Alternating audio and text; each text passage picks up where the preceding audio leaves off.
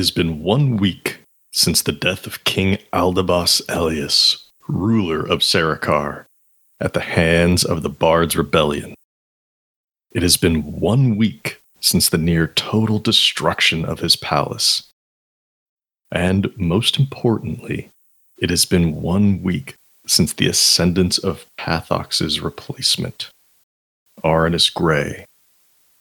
The chaos unleashed from that day is incalculable, but so are the opportunities. The glamour is always quick to act in these types of situations. Even with two of the six authors out of the picture, business must continue as normal. Time is of the essence. Terencia, the glamour's mobile island, remains stationed off the shore of Capris. With sunrise still hours away, the lights within the castle have been dimmed, and silence dominates the landscape. Despite the seeming serenity, security has never been on higher alert. Numerous guards and automated defenses target an airship as it closes in from the north. The ship transmits a clearance signal, causing security to stand down. The airship docks directly with a castle tower, allowing the prestigious passenger to disembark. Shortly thereafter, each of you are summoned to the meeting room. At this early hour, what are you each doing? Nowhere, Captain Edmondson, Mavic. Uh, It's like 4 a.m. oh, I'm sleeping. I am no longer awake.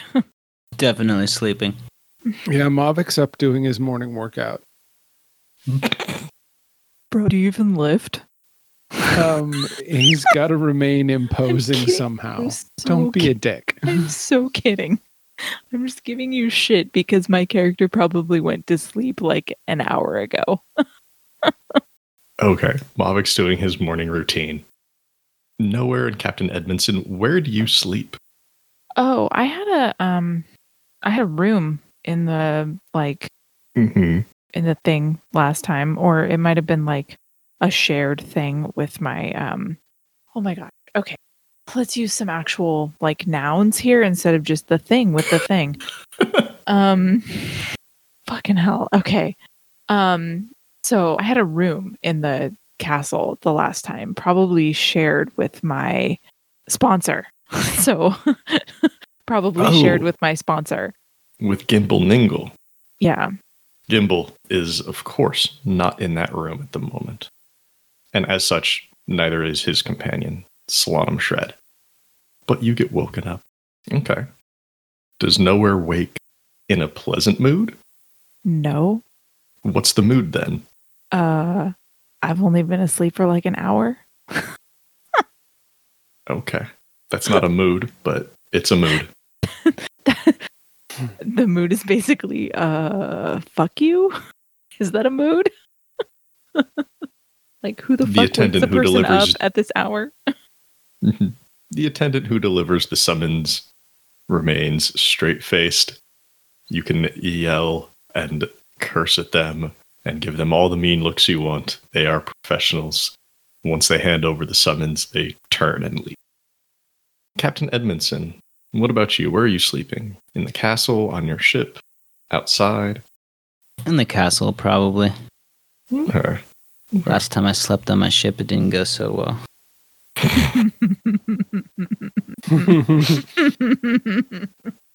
How is the captain's mood when he's summoned? I would say grumpy and hungover. Same. Are you grumpy because you're hungover? Or Yes. for other reasons? Um, a little bit of both. I'm not too happy about world events recently, but but this also might be why I'm drinking. No, I'm always drinking, but not usually to the point of being hungover before a, you know, glamour meeting. Okay. And since I asked the two of them, Mavic, what is your mood at getting interrupted during your morning routine? it's actually not uncommon. I feel like for Mavic to be interrupted during his morning workout, I feel like because my people know I wake so early, if an issue happens during that time, they interrupt me pretty commonly. So I just kind of like get up, get myself ready, Just, just another day. Okay. Glad nobody was too antagonistic when they were summoned. Sleepy, hungover, grumpy. All right, we can do. We can work. Moving on. The meeting room has changed since your last meeting. The elegant chairs have been removed, as have any signs of refreshments. The large painting of Princess Colette has been covered by a black and gold veil like curtain. The crimson velvet covering Akiri's painting has been replaced with a dull sapphire drape. Levesque's painting with Agni Tai is uncovered, as is the painting of a slender yucca palm accompanied by a giant desert owl. Standing atop the polished map table is the fully withered Gimbal Ningle with a recovering Levesque. Agni Tai practically swallows the far side of the room with her presence, and despite his condition, Levesque's eyes are full of fire and ambition. As Levesque watches each of you enter, he teeters Gimbal back and forth. The palm and giant owl stoically observe each of you. And Levesque begins this meeting by saying, It's about time you all showed up. Clearly, Akiri has been coddling you, but that ends now. Let's get down to business. Hello, all, and welcome to our latest installment of The Glamour. It's been a while since the last session, and we've had a few rules updates since then, including changes to difficulty settings, rolling, and scenario names. We've also added scenario options for seeking rank advancement and rank abilities. Before we get into the thick of things, I believe we have some new faces at the glamour table. Let's meet them now, shall we? Shannon, would you like to start? Sure. So my glamour member is the same, right? Still nowhere. Um, but Can you remind my- us who and what nowhere is? Sure. So nowhere is a tiefling. Mhm. Her public face is like import export. So she's located in a port town on Amranor. Um, she is an aspirant in the glamour, which is the lowest level, which means she has a sponsor. Her sponsor is Gimbal Ningle, though apparently he is not doing well. Uh, he's At the moment? fully statuified up there. Yep. Not thrilled about what is doing to him, but we'll get there, I'm assuming. okay. And But your companion, I believe, has changed. Yes. So my original companion was a wood elf because I Mhm. was raised by wood elves. I was cast out by my parents because I'm a I'm a tiefling that had human parents. Mhm. Uh, I was raised by wood elves, and so he's part of the like, or he was he was part of the clan that I grew up with. Um, but he is fully withered and gone now. So I have a new companion. My new companion is Ray, formerly of the Scale Force, has a propensity for spiders. I do recall. Yes. Would you call Spider Ray a Spider Man? Um, and Scott can Hmm. correct me, but I took some liberties maybe with his like look and personality. And so basically Ray is like he's unassuming. Like he looks pretty much like what we would call like standard human. He's not going to stick out in a crowd, except that for some reason there's always like a spider crawling on him somewhere, like a spider or two just like hanging around, dangling off of his hands or like crawling on his head. Like just there's always a spider. And his personality also is like unassuming. Um, but he he really lets like he really lets the army of spiders make his points for him. They make So, several like- points. Yeah, he he doesn't do a lot of of talking, but he does get his point across. okay. Okay. I'm so excited, by the way. So excited. Did you have his last name? Nope. Okay. His last name is Maier. M A I E R. Yeah, his name is Ray Maier. I, I don't remember if his last name ever got said during gameplay. Yeah. So Nowhere has added a member of the Scale Force. as her companion. Wonderful, wonderful. Speaking of new companions, Mavic, I believe you also have a new companion.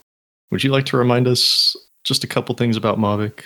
Yeah, Mavic is a quite large Goliath, Mhm. uh, known for doing the opposite of, uh, no, actually doing the exact of the exact same type thing of Teddy Roosevelt. He uh, speaks softly and carries the very large fist. Um, likes to deal with his uh, problems personally, um, and hails from the Isle of Indulgence, which he runs. And he Mhm. does. He has a new companion, but she is not new to the glamour. He, his current companion is Mistress Sengal, who we've known as a companion of Akiri before he mysteriously disappeared. Mysterious. Yes. For those of I us had who nothing don't to do with that. totally. Plausible deniability, people. this fucking Mhm. guy. Hey, What? I I mean, am just y- really good at playing a bad guy. Yeah, I'm Everybody- awful at it. people played along. It's not like Mavic did this all on his own. No, he had help. He may have had help from certain rebellious forces.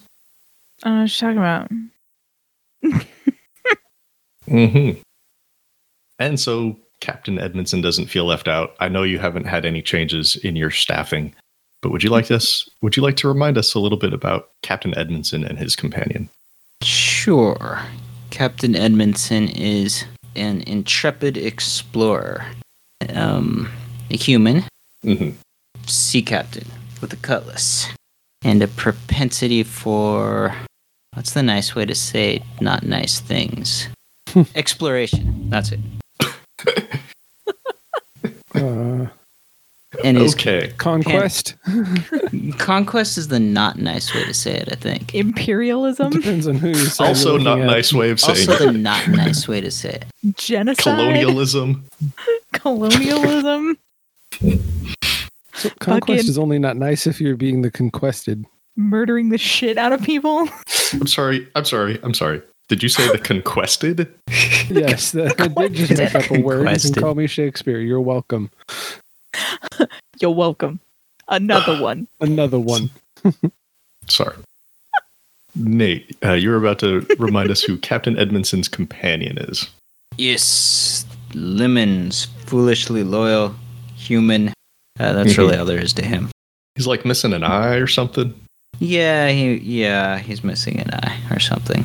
Yeah, he's got an eye patch. So pirate. He does have an eye patch. He's got an eye patch. Darwin's got a peg leg. All pirates. of- Right? Wonderful. Although we have met Levesque and Agni Tai before, this is their first appearance at a glamour meeting. So I will give a quick rundown on the two of them. Levesque, as we may remember, is a demigod. His background and his position and wealth and his power comes from using his divine parentage to grift churches. He is not a good guy, but he can certainly use his name and his lineage to his advantage. However, on the public side of things, he's more of a he's more of a myth. You know, he doesn't get out to those churches a lot. Turns out if you just grift a few churches real big early on, you can kind of coast on that for a while. But his public face is as a myth, the unwanted son of a god. And upon first look, you know, it's kind of hard to tell whether or not that would be true. So he doesn't really have to hide that. He doesn't really have to pretend about being. He doesn't have to divulge anything about his parentage when he's out and about because he just looks like any other normal dwarf. Oh, yes, Levesque, dwarf man, half god. His location, he is based out of. Well, let me. Levesque is based out of Celestia, which is the minor continent in the southeast, which is that mass of uh, interwoven islands straddling the autumn and winter bands. And I believe that's where, Kate, uh, yes, uh, Cade is in Darwin right now, right? Yep. That is correct. Cilicia, as we may remember, is the place where Kate Mandeville met his untimely fate. Let's see, Levesque's look. He is a clean shaven dwarf. He is currently heavily scarred by the withering. Lots of bone on him at the moment. And he likes to wear deep grays, silver, gold. Personality is cold, and he's hard, like a stone that refuses to break. And his vice, ah, yes, I do love vices. And his, of course, is Gregok Ironhand, the dwarf god, whom he is seeking above all else. Because Levesque feels that he's due, uh, you know, some favor by his dad. And his companion is Agnitai, the fiend god, whom he acquired through uh, malicious deals and contracts. Her weapon is magic, both in terms of control and make deals. Um, she does have all those weapons on chains about her, just for nice uh, to add to the the look of her physical threat. Speaking of her look, she has lavender skin, jet black hair, curved purple and black horns with purple glow and shadowy flames at the end, and quite sizable wings as well. Her personality, she is very much in control, makes lies and truths sound interchangeable, and I've often, at least on paper, described her as a little bit of a Southern Belle type in terms of attitude, uh, like speaking attitude, mannerisms. She is not going to be uh, out to a cotillion or whatever Southern belles do. I don't know. I'm not from the South. Um, and then our entirely new author is present. But the question is is it the yucca palm or is it the owl? It's the owl. Who? The owl. Who? I hate you so much. I will be damned. That's going in the outtakes. Mm-hmm. so good. So, um, it is actually not the owl. Our newest author to be introduced is Baldacchino, who is a plant creature from Lyranor, far to the north, the desert continent. For those of you not familiar with uh, yucca palm, it's very similar to a Joshua tree, a desert tree.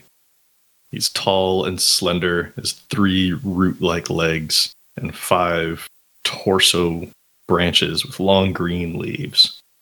Baldacchino uses they them pronouns, and their background, their source of wealth, is as the owner and head of the largest water conglomerate in Lyranor. Very valuable on a desert continent. hmm Their public face is as a grandfatherly CEO, taking care of the citizens of Lyranor in their shade, at their oases. Behind the scenes, of course, that's not always the case. Oh, mm. and one of his uh, one of his slogans when he is advertising for his water, which I mean, if you're not getting his water, you're probably not getting water, is if you don't drink, I don't drink. Which is again probably a lie hmm his personality. He is warm, nurturing, self sacrificing to the public. But it is definitely undercut with a CEO vibe of acceptable losses. And his vice is exploring. The more dangerous, the better. That's how you find new water. That's how you go out and take advantage of the situation. Baldacchino's companion is the giant desert owl that you see sat there. Their name is Parlamore, and their weapon is raw strength through the act of diffusal, which I don't even know if it's a real word or not. Uh, basically, Parlamore has the ability to mm, divide into many, many owls, like normal sized owls, but then they all come together to be the one big owl Got it. that is definitely not a natural ability. But uh, other than that, Parlamore does not have anything magical about them. Race, they are a beast, giant desert tawny owl. A s- very stocky body, round head, pale with tawny spots, and bronze eyes. And their personality is quiet, watchful, and menacing. And that is that about our two authors and their companions present. So before we get into the scenarios, into these objectives, before we get into the objectives, one of the updates in the rules this time around is about prestige, specifically starting prestige, which would only really have an effect for the very first session but we are three sessions in now, so we can't really go back and adjust for all of that. But what we can do is just give everybody a blanket bonus to their prestige count. Before we do so, can we get everybody's current levels of prestige? Chris? I have nine. Nice. Nate? I have eight. And Shannon? I have a gentleman's one. Mm. We're going to have a blanket bump there. Everybody take an additional five prestige. This represents the current starting prestige we have in the rules, which is supposed to be five. Was not present before. May need to be adjusted in the future, but that means nowhere you have six, Captain Edmondson 13, Mavic 14, which I realize also puts people a lot closer to certain level up possibilities. Levesque and Baldacchino each have their own prestige counts as well.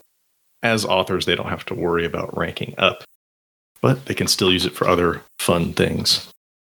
Okay, that is the prestige boost that we needed to get out of the way. Are we ready to get into some objectives here? Oh, I believe so. Mm-hmm. Ready. Okay. Before we get into the objectives, actually, quick question for the captain, Nowhere, and Mavic. How do you react to seeing the fiend god here in the room? I think nowhere's like, oh, finally we get somebody else in this room that looks like me. Cool. It's about time. Hadn't thought about that, but yeah. I take it Nowhere is not a uh, religious type then. Nah, bro. Okay. I grew up with elves. They did their elfy religion thing, but I there wasn't anything in that for me. So Okay. Mavic. Uh, Mavic is got an eye on her, but for now, it's information gathering. God, Are you already think of trading up again? You gonna have someone No, come by no, and no, whack no. Mistress Sengal too. no, no, no, no. Simply just the idea of like I need to keep an eye on that one. It's clearly going to have some power. yeah. Captain, how about you? You Yes. woke up, dragged to a meeting, and a god is there. It's a little um I'm still waking up. I'm not ready for there to be a god here. Okay. It's not a terror, but it's you know, some discomfort. Okay. oh, let's let's get into this first one is very fun. Okay. Oh dear. After everybody's come in, taken their places around the table, again, no chairs, so everybody's on their feet. Levesque, from atop the table, looks around and announces the first objective. Before the withering, Captain Edmondson took possession of Earl Earl. Oh, I should probably let you know what type of uh, objective this is. Oh shit. Our first objective is a castigation. Oh shit. punishment. Before the withering, Captain Edmondson took possession of Earl Earl. Not only did he do nothing with the royal captive, he allowed him to be killed aboard his very own ship. As such, he must be punished. Who will take up this task? Now then, before we decide who wants to participate to, in this uh, punishment, uh, castigation's changed a little bit. So let's go over castigation real fast once more. This is an objective for when a member of the glamour needs to be punished for their misdeeds and or failures. This is more in the failure category. This covers anything from slights against other members to losing wealth, influence, and there's no minimum or maximum punishment for any infraction. In case you all were wondering why I brought up the uh, companions and castigations and companion on companions fighting so much before we started. If castigation is called for against a member who is present, they can choose to have their companion perform battle against the companion of the member seeking action. So, whoever wins the role. The glamour recognizes power in many forms and is not above a good show when it comes to seeking punishment. These battles are not to the death, but companions have died this way in the past. The difficulty here in castigation is in regard to how difficult it will be to impose your will against another member. Captain Edmondson is present. So, Captain Edmondson, would you like to have this settled via combat between your companion and someone else's? Oh yeah, Okay. I'm all about using poor Lemons here. I mean, after all, it was his fault, right? It was totally his fault. Couldn't have been your fault. That and you know, it's a lot of people's faults, but not mine. Mhm. In that case, since we are going to be settling this via combat, we don't have to worry about the new difficulty rating system because this is going to be a one on one combat between him and uh, whoever whoever wants to act on this, whoever's going to win that role. So, step one then, we need to figure out who wants to participate, who is going to take action. Hmm. I realize that this part here is now very awkward. It's very vague in the rules as to how we do this because you're not going to be rolling with one of your member stats. You're going to be using your companion for this. Oh. Okay. Quick addendum to the rules then. Let me know if people like this. In situations of castigation against a member present when it is a companion fight, if multiple people wish to act, we can do a stat neutral roll off to send a companion to this fight. So, like, if everybody else all wanted to punish Captain Edmondson and fight Lemons, we would each just roll a die, and whoever got the highest would send their companion in, and then we would do the real roll there. Yeah, that seems fair. I support that. Yes, Okay. support also. Alrighty, alrighty, alrighty. So, in this castigation of Captain Edmondson, we need to decide who wants to act. Unfortunately, Captain, you can't punish yourself for this. You sure? Not entirely sure. I'm definitely looking for a way to include that at some point. But but but no. No, I'm I'm pretty sure you can. Unless you're just gonna execute lemons here in front of everybody. no. Oh, shit. My No, that would that would be extreme even for me. Okay. So, step one, we all need to decide privately whether or not we want to participate in this castigation of Captain Edmondson for his failure to take advantage of the Earl Earl situation. So, everybody in chat, please get your response ready. Except me, right? I imagine I don't get a say. Yes, except for Captain Edmondson. Nate, uh, you will be forced to participate into this. Um, well, Lemons will be forced to participate into this. Okay. Chris and Shannon, are you both ready? Mhm. Okay, I'm going to count down from three to one, and then we'll all hit enter, and we'll get to see who wants to participate here. Three, two, one. All right. Both Nowhere and Baldacchino want to punish the captain. So Shannon, just roll a quick d20 and we'll see uh we'll see how this plays out. Hmm. All right, Nowhere, what'd you get? Got a two. Baldacchino got a four. Shit. Kidding me. A four was the winning roll. There. Okay. So, starting out hard and fast with a fight between Lemons and Parlamore. Remind us again, Nate. What does Lemons fight with? He's got a cutlass. Okay. That will be fun. So, I think Levesque, given his current state, is going to say, We can take care of this right here. There's no need to go up onto a roof. There's no need to take this to a courtyard. There's plenty of room in here for the two of you to fight it out. I mean, obviously, he's also a little slow, so he doesn't want to trek his ass up and down a set of stairs or anything. And he doesn't want to be carried like a child. So, Baldacchino, Agni Tai, both step back to the far walls of the room. If your characters want to do the same, that is probably advisable. I step back. no longer my problem. Now it's Lemons' problem. Okay, so Lemons and a giant desert owl. Uh, when I say giant, I mean like six, seven feet tall.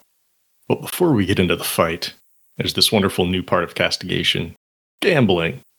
Do people want to place wagers on this fight? Players not involved may place wagers on the outcome.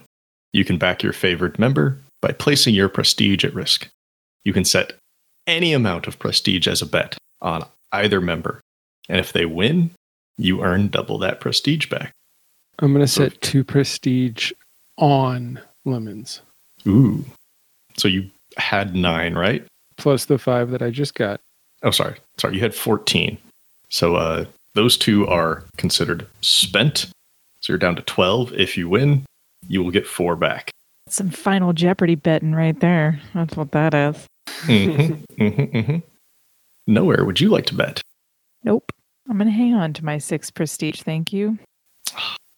You could double it though. That's right. Or you I could could lose also it all. go to zero. and no, thank you. I'm barely scraping by here. So I'm just like, I'm going to just hold on to it. I don't want to seem like a wuss and only bet one. So I'm going to do it. All right, then. Captain Edmondson, as much as I would love to say you can place a bet on this as well, since you are also the person deciding which ability Lemons is going to use for this fight, um, that seems like it would be, um, I don't know, a little too Pete Rosy. Pete Rosie. Conflict? Yeah, I get it. No betting on your own guy. Um, I think Levesque is going to place a wager as well. He's going to put his prestige behind Parlamore. He's going to wager, mm, let's say, three.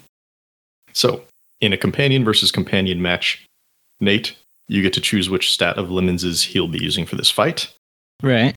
And uh, Parlamore will get to decide which stat they're using for their fight as well. And Lemons can only use it. that stat once, right? Yeah, when you use this stat, it gets marked off. So if he's if he gets involved in another conflict of any kind, that one would not be available to him. Okay. I will let you know right now. Parlamore is using Dex, which they do have advantage with. I would like to use strength, which I also have advantage with. Okay. Are you set, Nate? How's this work? Roll with advantage, right? Yeah. If you have advantage, you'll roll the two dice, and we're just going to use the raw number. Okay. I am set. Okay. Let's go. Ready? I am. What did Lemons roll? Lemons rolled a 17, Whew. right? Very nice. Parlamore, even with advantage, only rolled a 12. Whew. So as Somebody's soon as going this up a rank tonight. we'll see. So as soon as this fight kicks off, Parlamore bursts into like a dozen different owls to try to swarm Lemons. But Lemons, being the successful one here, tell us what happens instead. You're getting swarmed by owls. How do you fight back? Well, with a strength attack and a cutlass, I think it's some Mhm. kind of uh, swinging the cutlass. Yeah, swinging the cutlass around like defensively, like Matrix Mhm. style, like their bullets. You know what I mean? Mm-hmm. Mm-hmm. How much damage do you inflict on Parlamore? Which I guess should be uh is this lethal or non-lethal? No, it's it's Lemons is much gentler than Captain Edmondson, where he can be. He's not. He's just looking to do an honorable job. He's not looking to hurt anyone if he can avoid it. Okay. That is very uh, noble of you, Lemons. So Parlamore reforms back into the single owl. There are feathers all over this room. He's looking a little defeated, eyes cast down somewhat. Baldacchino gives them like a, a gentle pat on the back, but there is still some disappointment in their voice. Uh, Baldacchino, being a plant, does not have eyes, so can't really use those. But Okay. So wagers. Levesque bet Levesque bet on Parlamore, so the three prestige he wagered is gone. Mavic, though, you wagered two on lemons. It was successful, Mhm. so you get those two back, plus an additional two. Noise. Being quite prestigious there. Levesque addresses the group. Well, Captain, I see Lemons has successfully defended your station here. Well done. A little surprised, but still, well done. I trust we will not see more failures from you in the future. Does Captain Edmondson respond, or does he take these words with a brace? He He's pretty grumbly about this because he's having a hard time accepting this whole thing is his fault. Okay. but I think he's just going to accept the outcome and keep his mouth shut as best he can. Mm-hmm. Mm-hmm. Hmm. You know what I didn't have in here is when we have a companion v companion fight, the winner should definitely be getting some prestige of their own. Hmm. Let's see. We can't use it with a normal difficulty because that would have given Parlamore bonuses, and we don't have a way to add bonuses in companion fights. Those are meant to be raw. Um. Okay. So right off the bat, since you won this scenario, Captain, you'll get one prestige. Additionally, hmm, what do folks think about this? The winner of the fight gets prestige equal to the amount bet across both sides of the fight. I think that makes sense. It's like the house taking a cut. Yeah, works for me. Mm-hmm. Shannon, any thoughts? Yeah, that seems fair. I mean, my like my only thought in this particular case is that I feel like something should be held back because he was the one supposed to be being punished. Mm. If that doesn't matter to anybody else, then I don't care. I well, just that's true. I'd bring it up. Okay. That's true. I am the one being punished, so you'd right. think there would be so a it seems limit it seems odd to come out with Okay. like what would that be like to five come out on top from it, even prestige? Yeah, Yeah. from for a been punishment. That's true. That is odd. Not like he would have lost prestige for losing a fight, True. although that's also something to consider. I guess since he successfully defended himself, how about half of the total prestige bet, which would come to three? We'll round up in that in this case. Reasonable. Good at that. So one for winning, and then an additional three from the from the gambling action, so to speak. Yeah. Because people are placing bets, like they're like backing people in this fight, you're either proving people wrong or you're proving people right. That's worth something. Yeah. Yeah. You should, you should definitely get a cut of that action. So four points up to seventeen, right? What were you at before? I thought you were at 13. I was. Okay, yeah, that would be 17. Sorry. Damn. I Two can people math. going up a rank tonight. If you'd have bet it all on lemons, you could too. Right? No. Okay. Don't worry. Don't worry. There'll be chances for you to earn more prestige. Right about now. After the feathers have settled, after Levesque gives his stern warning to Captain Edmondson about not allowing such failure to happen again, he addresses the room. Up next, we have another castigation. Moving from one failure to another. He pans around the room. We have nowhere. You had sole access to a small teleportation box. Yet we now know, thanks to your new companion Ray here, that a much larger one exists connecting Capris and the ruins of Honey Hollow. You've been upstaged by these outsiders. Let's make this quick, shall we? So, this was not a direct failure of Nowhere's. Nowhere had no way of knowing about this larger box. But you no longer have the shiniest teleportation thingy around. And Levesque is a little less forgiving than, say, an Akiri might be. So, Nowhere, do you want to send your companion out to defend your honor? Yes, please. Okay. Can't roll for shit, so somebody fight me. I'm gonna lose. okay, so that means we have Levesque, Baldacchino, Mavic, Captain Edmondson, all able to participate the opposing force in this castigation. Please type out your yes or no. You know when you're ready. Ready? Ready? Okay. Three, two, one, go. Okay. I guess we don't need to have a roll off here because Mavic's the only one who wants to punish nowhere. Again, everybody moves to the outside of the room and allows Ray and Mistress Sangal to face off against one another. Who wants to place a bet? Nate, would you like to back either party member here by wagering some prestige on them? Yes. Okay. I don't know on who though. I just want to bet two because I'm at 17. So I'm like, this seems like a good number to bet two on. Could get you up to 19. Right? Mm-hmm. How about on nowhere? You're gonna bet two on nowhere. Yes, please. Okay. Baldacchino is gonna bet big after having just lost a fight. Well, after Parlamore just lost.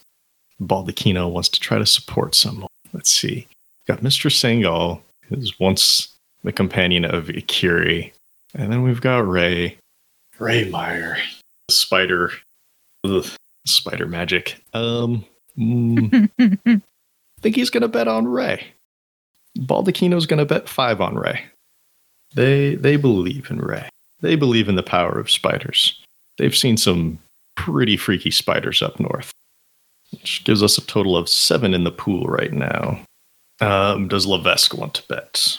Mm, Levesque will bet two on Mr. Sengal, which brings us to a total of, oh man, nine points have been bet. All right. Shannon, which stat will Ray be using? oh, right. Ray's going to be using charisma Mm. Does he have advantage or disadvantage in that? advantage. Okay. And what about Mistress Sangal over there, Chris? She's not going to use a stat. Huh. Mavik's going to command her to take a knee in defiance of Levesque. Ye- He doesn't believe at all that this castigation is correct, and so has won the opportunity to fight it, and is going to tell her to take a knee.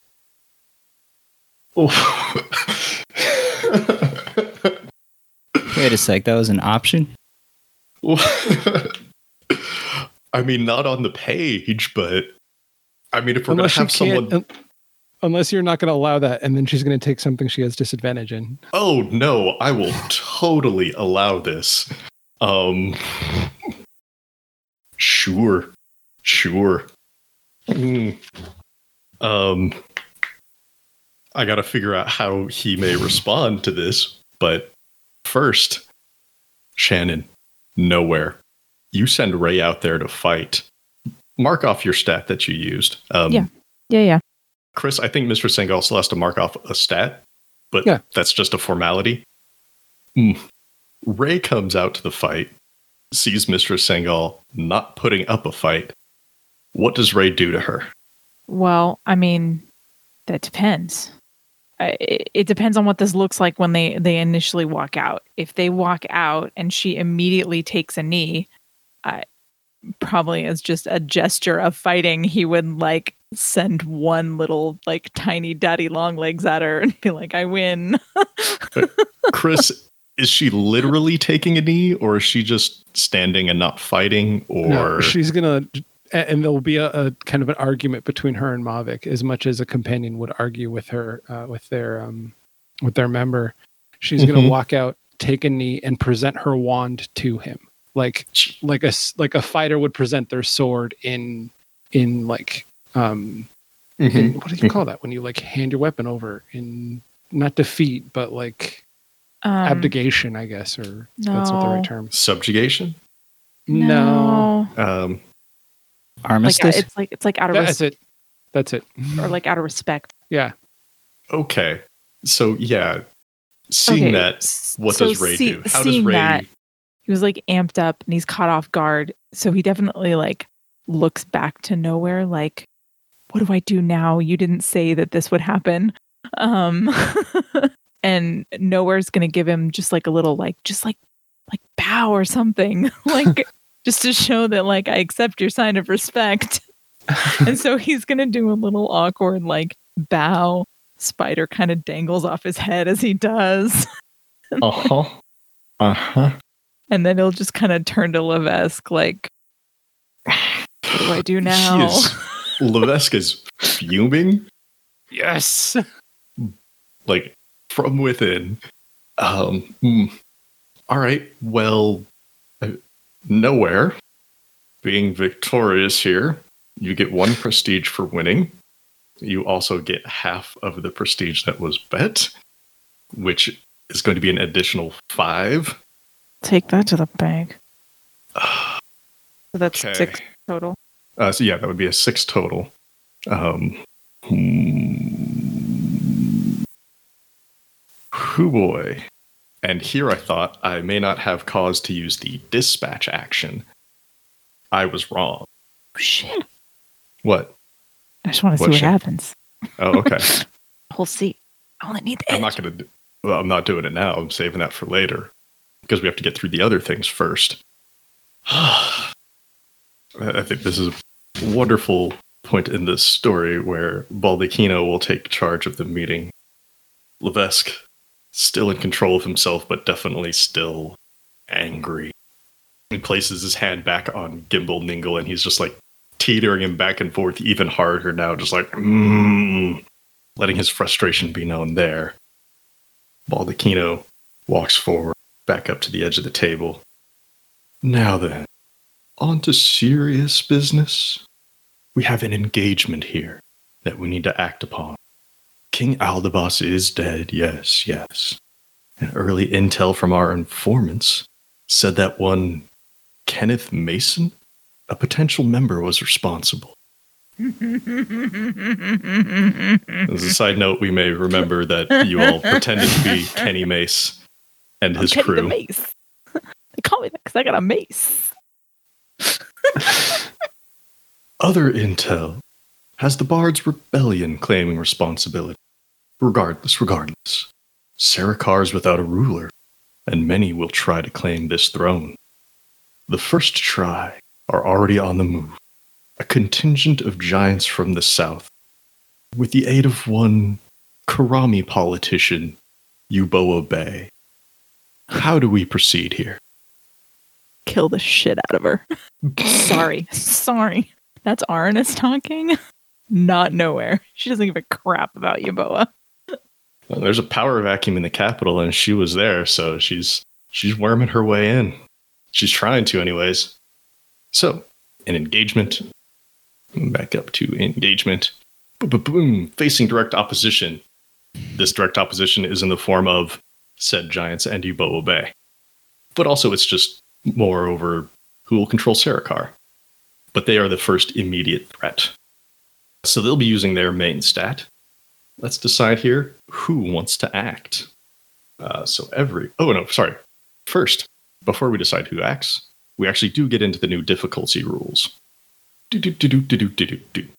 After the scenario has been announced and before participants are declared, we set a difficulty. This is entirely new from before. This difficulty bonus will be added to the opposing roll.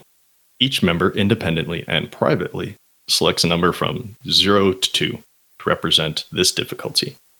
We'll all reveal our numbers at the same time. We add these up. Those get added as a bonus to the opposing roll, and that number also equals the amount of prestige that the winner will earn if they are indeed successful. So the example I have is if there are four members present, three of them select two, the other one selects one. That's a total difficulty and prestige bonus equal to seven. So, everyone, take a moment now to write down how how much you want to uh, add to this bonus difficulty slash prestige. Are we putting it in the chat? Yeah, put it in the uh, the cast chat there. Ready? Mm-hmm. Mm-hmm. All right, my members are ready as well. So, three, two, one, enter. That's a two from Levesque, and then a one from everybody else, which brings this total bonus up to six. All right. Knowing this, knowing how prestigious an affair everybody in the room thinks this is going to be, we now get to decide who wants to act. Remember, you're going to need a plan to overcome this, and you're going to have to dedicate a stat to it. So let's all take a moment here and get ready in chat to say whether or not we want to participate in this. Okay, is everybody ready? Yes. So, well, I have a question really quick. Mhm.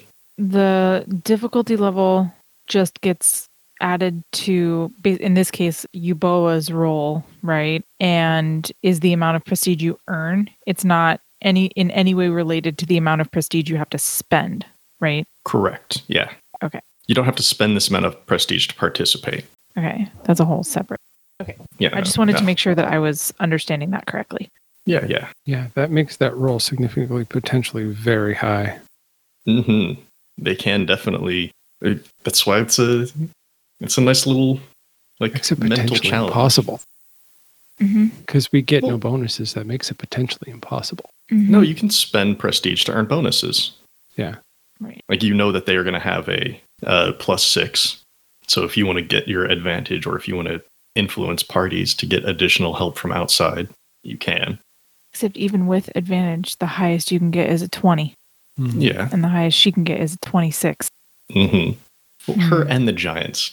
I realize you're all focused in on Yuboa Bay since she's the name. Well, Well, yeah, but like you gotta. hmm But this, this I figured helped uh, entice you to spend prestige to get actions happening out in the world, and it also prevents you from just like sitting on it all the time. One thing that was brought up after the last time was like it's very easy to just earn a little bit and keep rolling and like keep winning, but now it's a little bit more strategic. We'll see if it's unfair. We have not had any of these rolls yet, so we'll find out. Right. But is everybody ready? Mm-hmm. Mm-hmm. think so. Okay. Three, I've changed my Two, five times. one, send. Ho, ho, ho, that is a lot of people who want to uh, control Sarakar. Who would like to announce their plan first? And whether or not you're going to be spending any prestige for this role? Sorry, I'm checking rules real quick. Mhm, mhm, mhm. And if you think you're going to want some help from like an outside guild or something, I do still have the list up. Um, or if you want to just create a group that will be helping you, that's fine too. Um, I'll go first. Okay, what is Mavik's plan? What's the stat first, and then Is going to use Constitution. Okay, It's uh, all in all a rather simple two-step plan. I'm going to use my adjunct ability to influence a party for free. which and I'm party? going to use the Assassins Guild to essentially put out a hit on Yuboa Bay. But to make it easier, I'm going to, uh, since I already have the guards in the capital, they're my men and Mhm. women and plant and lizard people.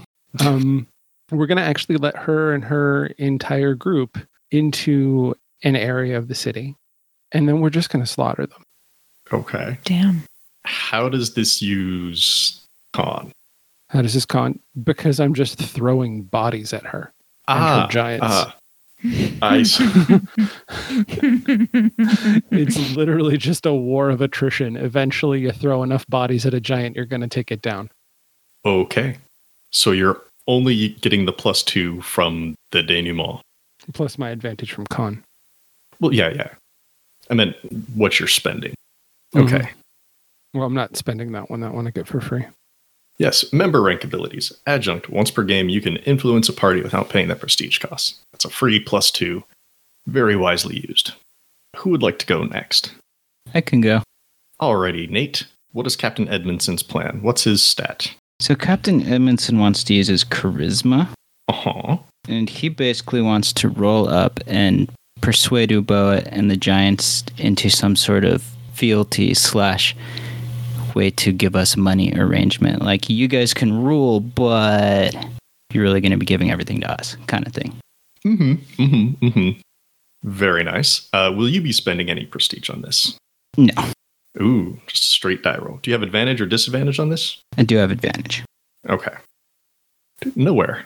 Are you ready? yeah. That's how you know that in real life I'm I don't really know how to be mean because my plans are never very good. Um so she's aware that by stepping into the ring on this thing, right? She's she's out of her league, right? This is not this is not where she's at in her like rise to power, like taking over a whole continent. That's not a thing. But she's also aware that she just got chastised for not having a big enough teleportation box and thought that it was necessary to throw her hat into the ring to make it seem like she actually belongs here. So her plan's pretty shitty. Um, and it's really just to have had a plan. Um, she, that's all to say. This plan is terrible. Okay. So it's an intelligence based plan. Mm-hmm. And what she wants to do is study all the routes that like a large group of giants could take to the capital and figure out a way to keep sending them the wrong direction so they can never actually get there to take power. yes, it's a shitty plan. Misinformation. Misinformation. Like literally the plan is miss just keep them from ever reaching their goal. You're hacking their Google Maps. Basically. Turn left again? Turn left again? right? Oh. Okay. Are you spending any prestige on this? Nope. Do you have advantage or disadvantage? I have advantage. Okay. Um Yep. Terrible. um I need to just look up one of these stats real quick to make sure I know which one is I don't know if this is int or charisma, the plan that Baldacchino has. They uh they are gonna do something fun. Hmm. I think this is gonna be int because as Noah just said, misinformation can be an intelligence plan. And Baldacchino is gonna follow follow that right up with an intelligence plan of their uh, and they they are going to need to spend some prestige to get some help from uh, where are they? Boom. Baldacchino is going to get some help from the indelible truth the media.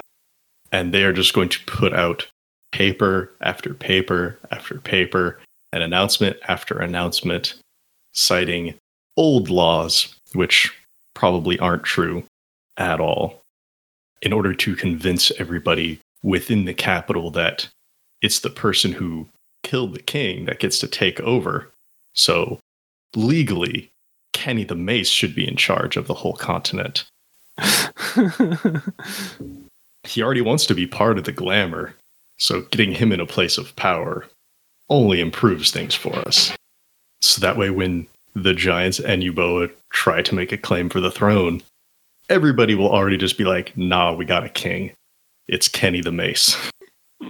Baldacchino is going to spend uh, four prestige to get a plus four from the help from the indelible truth, which means the media could just become way more powerful if if Baldacchino wins this role. If they win this, uh, if they lose though, the media could uh, ooh, get really hurt.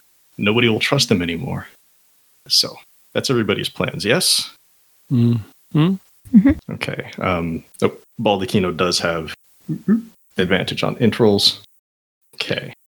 Is everybody ready to roll? Yeah. So how does this work? Do we do our advantage now, or do we do like a straight up and down? No, first? now. Um, Okay. This is the. Uh, uh, This is as opposed thing. to the companion one. Yes, this Got is it. the roll. So you roll with your advantage and any of your bonuses. Okay. Let's go around the horn here. Nate, Captain Edmondson. Sorry, what would the? Oh right, the prestige bonus. Got it, which I don't get. I rolled a yeah, if you didn't. Okay. Nice, even, middle of the road number. Uh huh. great number.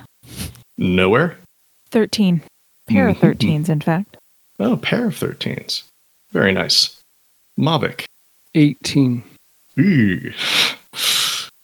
Baldacchino, with their advantage, with help from the indelible truth, has also rolled an 18. Do we have rules for a tie? There's got to be a rule in here somewhere, right? I don't know. You wrote them. You're terrible. I mean, I would assume it's just a roll off at that point, right? Just straight up and down.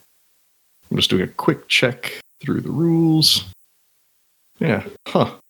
Yeah, no, I need to add something in here for ties. Okay. Yeah, do we just want to have this be a roll off if there's a tie? Works for me. Okay. In which case, Chris just roll a single d20. I got an 11. Baldacchino got a 16. That's about right. So unfortunately, Mavic will not get to put his plan in and slaughter Yuboa Bay. And now we need somebody to roll with a plus six for the active opposition here, which is going to be the Giants and Yuboa Bay. Nate or Shannon, would one of you like to take up this role? Sure, I can roll. Okay. I think, wait just a second before you roll, they will roll a stat representing their threat, which I think is going to have to be strength for giants. And I think they will have advantage on that. unless anybody has other thoughts on this. Seems logical. Okay. So uh, advantage with a plus six then. Okay, advantage with the plus six. Hmm. She got a 20. So the misinformation campaign does not go well for Baldacchino, which means unfortunately Kenny the Mace is not King Kenny the Mace. I'm a little saddened by that, but oh well. But what happens instead, that means that their initial push for control, even if it gets contested later, is gonna be successful. We've got some giants coming up from the south, possibly emboldened by Mavic's help down there. Oh no, um, Mavik, you were helping the dwarves, weren't you? Yeah. Ah, in which case, cast out from the Protectorate of Stone by Mavic and the dwarf forces. They just head up to the capital. And uh, yeah, we may have some new giant rulers in charge soon. And Yuboa Bay is going to be sitting pretty in Vermilion. I guess her council seat over in uh, over in Karami just opened up. Are you ready for the next one? Yep. Ready. Yep. Okay. First, Baldacchino says, Thank you all for this opportunity to gain more control here in Sarakar. I may just be a humble palm from Lyra. I assure you I can bring some of my northern influence down here to your benefit. His failure will not diminish that attitude, but it's, it's such a shame. Such a shame. He continues, Now then, we have an operation that must be attended. It has been brought to our attention that deep within the well of departure in Capris, there is a portal to the Grayscape, which itself connects to Korum's realm. Ezabeth has already sent people in, and we know that time in the Grayscape works differently, and there are natives there, calling themselves the Vacants. This is a new land and a new people. Opportunities on both sides of that realm. How can we profit from this? So, as an operation rolling against your own planning and ability to read the scenario, the opposing force will just be using the stat that is opposite of whichever you choose to use. And we've got a whole whole grayscape and potentially Korm's realm to take advantage of if people want to. So, first, let's settle on this difficulty here. Everyone enter into chat how difficult how much prestige you want to add to this role. Okay. And are uh, folks ready? Ready. Uh, Sure. All right then. Three, two, one. Uh, Levesque and Baldacchino with a one. Captain Edmondson even this at solid two, but nowhere in Mavic, both zeros. Hmm. So there's a plus four to this one for the opposition. And knowing this, we need to decide who's going to participate. Who wants to try to take advantage of this situation? Hmm. Okay. Are folks ready? Yep. Yes. Yeah. Okay. On the countdown. Three, two, one. Hmm. Interesting. Interesting. So we have Levesque and Baldacchino both want to participate, as does Nowhere. But the captain and Mavic are bowing out of this. All right, Nowhere. What is your plan? Let's hear it. So, just so I'm clear, the objective here is to like take control of the portal or to use it in some way. However, way you want to make profit or gain influence from it. It could just be taking sole control of it Okay. Then okay. if you want, or if you just want to do something within the Grayscape or Korm's realm, or if you want to make money. I don't know. okay. Um, There's not a set objective here other than to win and better yourself financially. All right. Then yeah, she's got a she's got a charisma based plan basically to take control of the portal um so that she can then kind of figure out how to use it, right? Um but for her like being in charge of it is more important than anything else. Okay. So what she is going to do and you can tell me what I need to do to get my companion involved in this too because so it's a charisma based plan but it's based around like intimidation right so she's going to use like the way she looks and the fact that she can basically like surround herself with spiders now all the time Thanks to, to Ray. basically like keep people away from the portal so that eventually people know like oh you don't go near that thing because there's a scary spider lady that is in charge of it Mhm. Just a quick follow up question. You you want to gain control of it to figure out how to use it, but basically like once you have, if you do get control, will you be going in? Will- well i'm gonna have to send somebody in because like as much as we know about it the glamour doesn't really know anything about what's in that portal right we know that the Grayscape's in there. We know that the Vacant are in there. okay we know that and it leads to Quorum's realm. okay that somehow it connects to Quorum's realm but we don't really know like how Yeah. Um Ray was able to help provide some information here, along with probably some other folks. But yeah, I will say if you do end up winning, then you might want to at least have uh, one or two things that you know that you know nowhere is going to want to do in there. Hmm. I think I think Levesque's plan is also going to be charisma plan. This isn't so much about scaring people away. He's assuming that he can go there, enforce control with buy-in from other cities and even other continents. His plan is to convince everybody that he can use this portal as a prison. You want to send somebody away for 10 years? Boom. We throw them in. We just send them off to a different realm. Fuck them. Where are they going to go? Land of the dead. Even worse for them. Oh, sorry. Shannon, nowhere. Mhm. Do you have any advantage or disadvantage on that roll? i have advantage And would you like to spend any prestige for a bonus of any kind? Um, not unless I need to spend prestige to have my companion involved. no, no. Okay, then no. Okay. Levesque has neutral. Levesque is neutral on charisma, so no advantage, no disadvantage. Um, and does he want to influence a party here? Dun dun dun dun dun. After Baldacchino's involvement with the media, he's going to probably ignore that one. Hmm. No, no, I think he's just going to go with a straight roll. Yeah, his plan of Grayscape Prison. That'll go well, surely. Baldacchino's plan, though, is to go there and search for resources. This is an untapped land with untold wealth and treasures. Yes, the return on this investment may take some time, but if there are people there, then that's a market there. Hmm. No, I, he's going to change his plan. Um, he is going to use a charisma based plan I was going to go with con, which he has advantage with. Instead, he's going to go with charisma, which he has disadvantage with.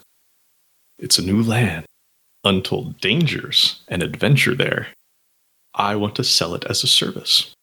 Why go on a cruise on our unreliable oceans when you can go on an adventure in a new world? He is going to spend some prestige. He's going to spend three. First of all, he wants to meddle. He wants to he wants to move that disadvantage to a neutral.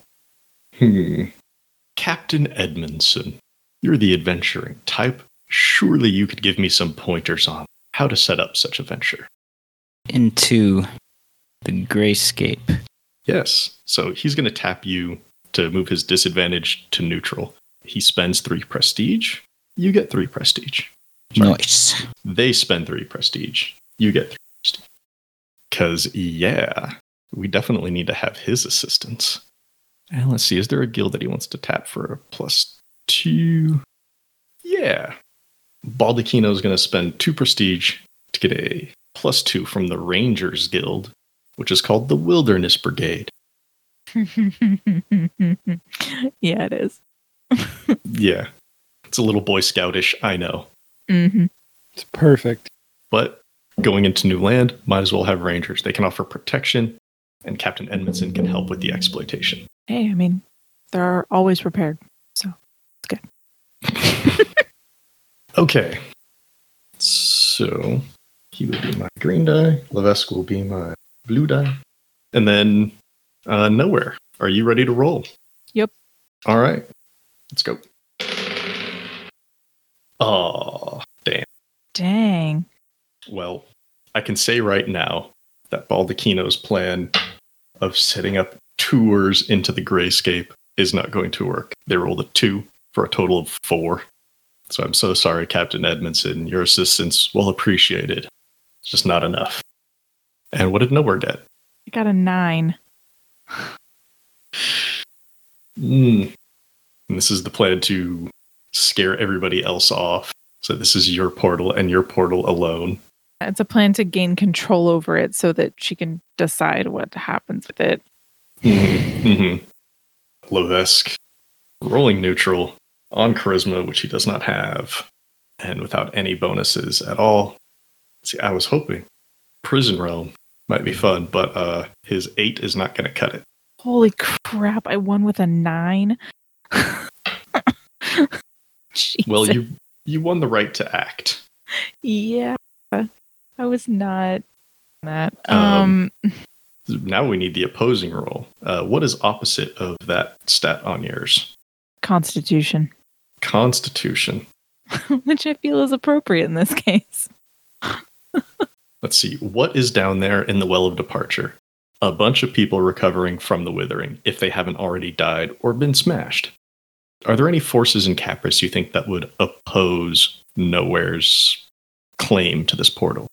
I And Nate and Chris I- can also chime in on this. I don't honestly know. I mean, maybe the conscription, but I think that's about it because the scale force that's now in charge of the town would see Ray coming and be like, "Go, buddy!" Mm-hmm. Like, Well, so yeah. the main party in the main game turned away those conscription folks that were coming up. yeah. So I don't think we have to worry about them so much. Nate or Chris, am I missing anything that's in there? That's in the city? Mhm. Sounds right to me. I can't I mean- think of anything. I mean, the vice count is up there, but she's an otter. well, and she's with the scale force. Yeah. Just doesn't mean she's their puppet, though. Um, no, so I op- no, I'm not saying that, but I'm saying Hmm. like she would already be familiar with. Yes. Yeah. She's already familiar with Ray. She's probably comfortable with Ray and all of Ray's spiders. But this isn't like an actively opposed thing. Is the Well of Departure as its own thing and have disadvantage on con?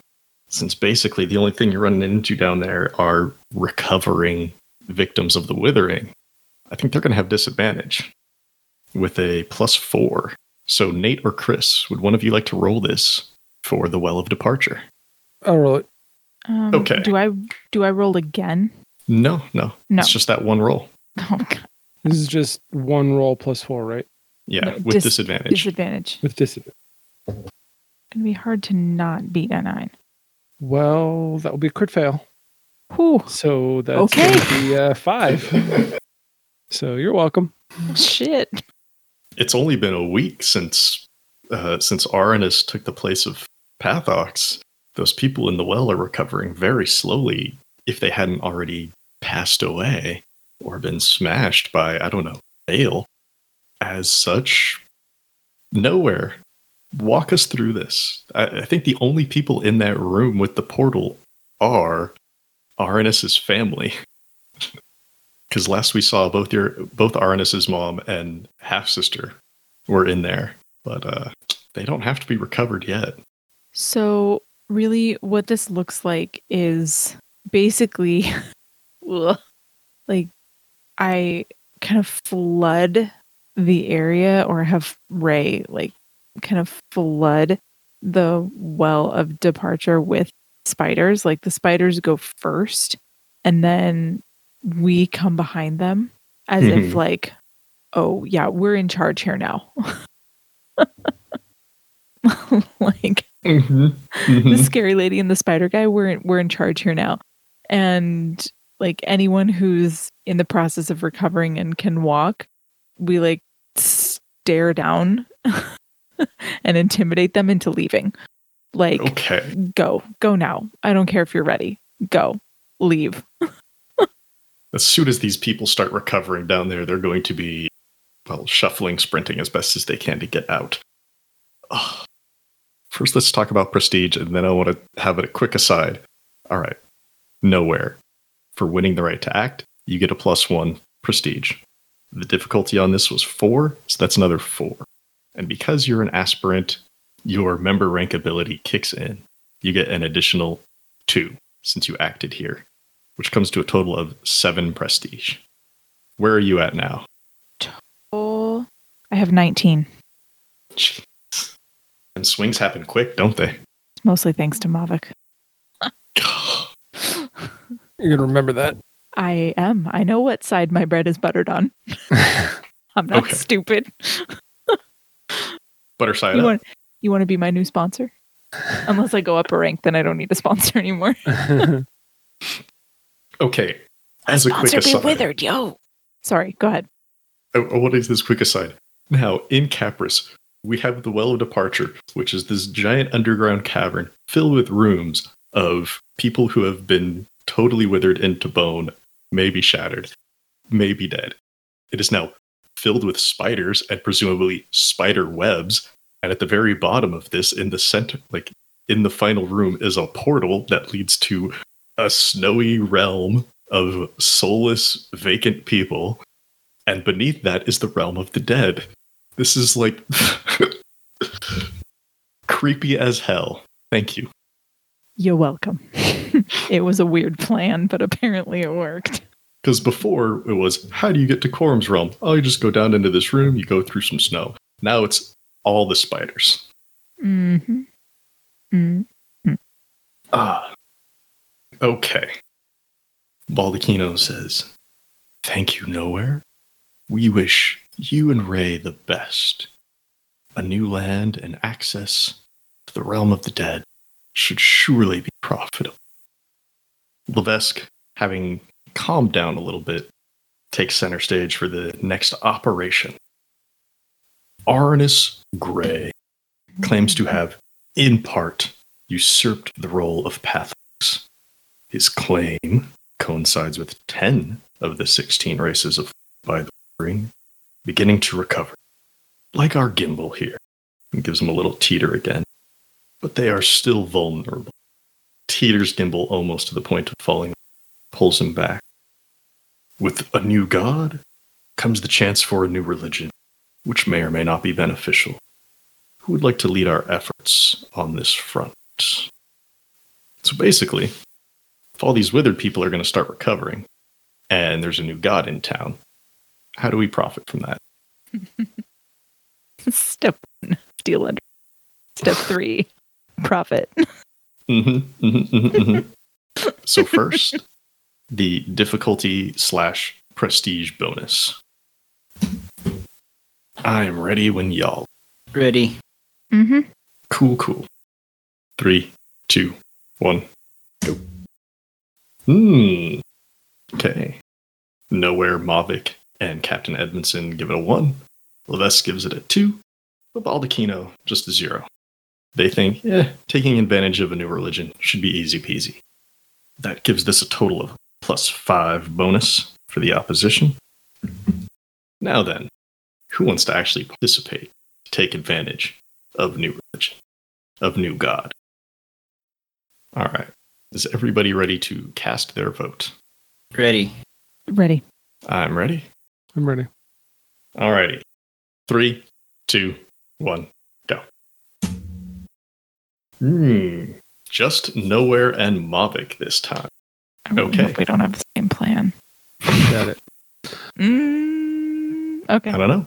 We'll find out, won't we? Who would like to go first? Oh, Take you're, the floor. you're, you're gonna let me go first? Okay. Mm-hmm. All right, nowhere. Who we got? So nowhere has a dexterity based plan.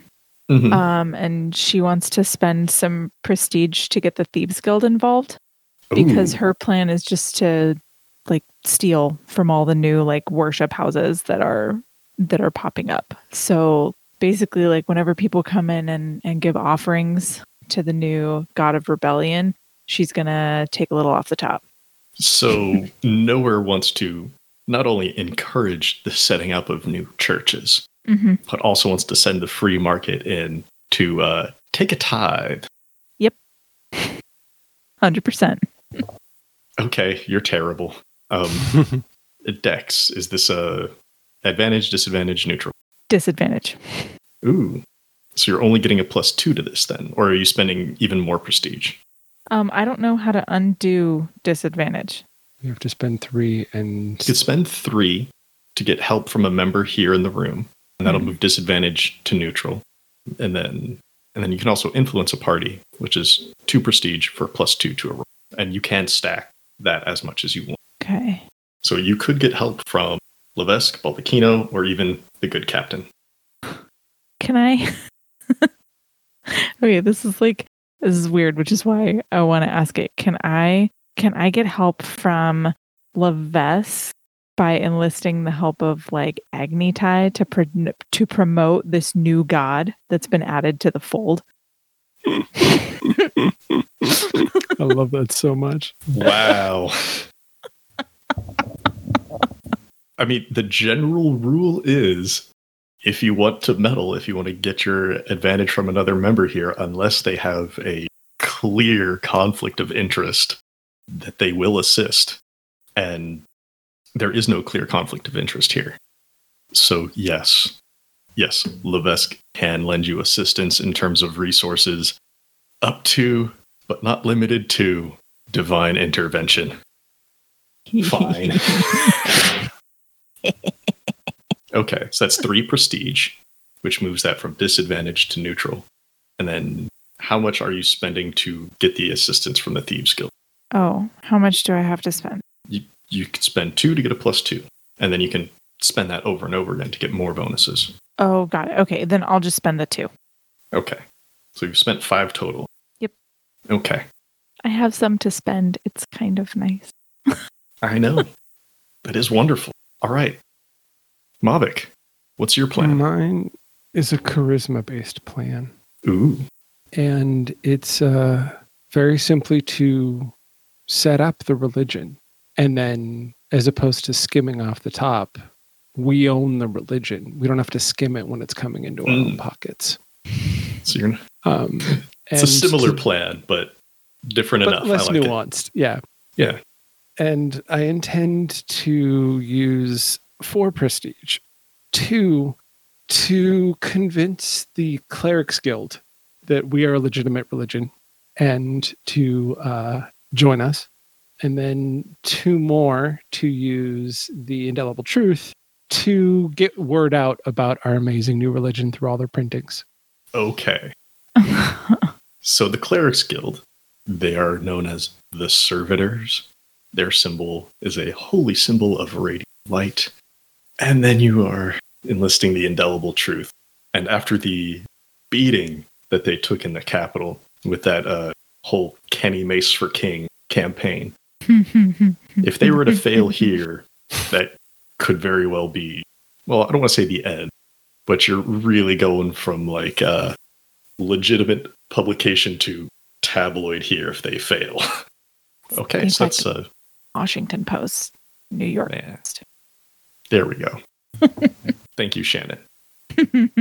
Um, so that's a plus four you're getting on the roll. Do you have Mhm. any advantage or disadvantage on that roll? nope just neutral Okay. Just a neutral plus four. Mhm. Nowhere's got a neutral plus two. Got rid of that disadvantage. Okay, let's go ahead and uh, have both of you roll then.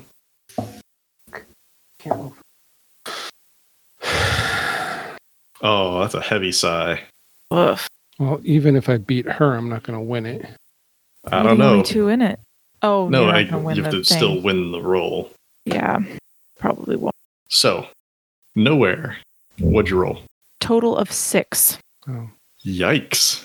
Yeah, Mavic? 10 only roll. All right, all right. Um. A little bit better than than the six, but oof. These are low. Okay. As this is an operation, the opposition will be using the stat opposite of yours. So you said this was charisma, right? mm-hmm. So the opposition will be using con. And basically you're just promoting this as a as a new religion to the masses. I don't think there's going to be any advantage or disadvantage there. People agree, people have other thoughts. Oh, it seems right to me. I mean, it's like Mhm. filling an empty space. So Mhm. Yeah. Yeah. I mean either that or they just go back to the old churches. Mm-hmm. Some people may never know that Arnis took Pathox's place and they'll still praise Pathox. What a shame that would be. Okay. Nate, would you like to roll for the opposition here for us? Sure. Okay. Roll the opposition has a plus five. It's Wow. one die. One die plus five. I'll roll. I'll roll my bad die. Okay, yeah. Get us another crit fail on here. Let's go. Uh, not quite. I rolled a. Well, I rolled a eight total. Oh, fuck. Wait, eight Wait. total. Total? You Oh. said one die, right? Yeah. Mm-hmm. Plus five, right? Yeah. Mm-hmm. I rolled a It only come- three. I Okay. I thought that was made on the die. Then I win. No, no, no, no. I I said total. Sorry, sorry. Yeah, sorry, I didn't catch the Okay. total I, part. I thought you said total as well, but it's so low. Oh man, the world Hey, just does can't- not. That's why I said total because I thought it might cause some doubt otherwise. We can't Mhm, roll for mhm. shit. No, I cannot. No, It, that's uh, all of us. It instilled some doubt regardless, but man.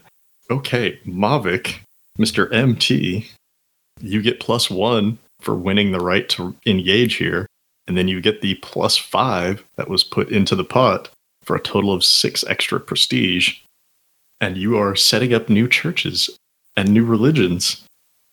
Give us a give us a glimpse into that. Like what Not sure how Arnis is going to feel about that, considering he knows who you are. what are the teachings or like what is a central tenet that is being put out in these new churches Oh, it's very much in line with like Mavic's way of belief too, like and at the same time in in way with Ma- Mavic's guy had interactions with Arnis, so he's trying to play this to make him money, but also to not piss off the god. Um, he's he's playing it smart, and so the central tenet is simply just like the the the truest form of freedom is rebellion. Like that's the that's and and then like what we do as a church is fund that freedom. So give us your money and we're going to help fund rebellions around the world. question Yeah. are you actually Uh, where it helps us. Okay So some of the money is actually going to where you say it's going. Some of it is, yeah. cool Like a tenth of the money that you get. it sure sounds like you're setting up like saddam hussein's in some places right now Yeah. Yeah, maybe. You know that when Arnis finds out about that, he's coming after you, right? Mm, okay Yeah. thank you He's coming after you. Mavic. When Arnis finds out, he's coming after you. funneling religious money into your pocket and into quote unquote rebellions around the world with the help of the clerics and the media. Mm-hmm. Uh, yeah, yeah. I thought state sponsored press was bad, but now we have church sponsored press. It's worse than that. It's fake church sponsored press. We're a legitimate church. We have worshippers. Says which god? Ain't this one? Okay. Huh. it's fun to be bad sometimes. That that's pretty bad. You're the worst. like the worst. Like the worst. Levesque says, It's a risky plan, Mob. Anything to help keep Arnis distracted could be useful. Okay, so the next scenario I have here is the last one on the page. Does anybody want to make a bid for power? Mavic does. No shit. Okay. the bid for power is a this is what's used when a member wants to go up in rank. When the time comes, you have to just flat out spend the amount of prestige based on your current rank. For an aspirant like Nowhere, that would be 10. Mhm. For an adjunct like Mavic or Captain Edmondson, that'd be 15. For an adept, that'd be 20. So Mavic, you're just spending 15 right off the top. Mm-hmm. I might. Captain Edmondson might be down for this too. Okay. And he- I've been rolling shitty, so he's in. He, but I think he's gonna do it anyway. Okay. Let's handle the captain after Mavic. Nowhere do you know if you're going to want to make a bid? I don't want to see how it goes for Mavic before I do anything. All right, all right, all right. That, that's okay. You don't have to make your declaration now. All right, cool. Mavic. You spend the 15 prestige. Next, describe a glorious deed you will attempt to accomplish to show that you are worthy for this new title. You want to be an so this act must be befitting of such a role. And you need to dedicate a stat to this role as you would for any other scenario. And the other members at the table here will decide what's being rolled against you, what the main source of opposition might be in this scenario. You're not attempting to become an author, so we don't need to worry about that. And anybody not involved in this bid for power can place wagers on the outcome. So, first, what's this glorious deed? I've very thoroughly established myself as a leader in Vice. And so I am going to take over hostily all of the Vice on Sarakar. Such as.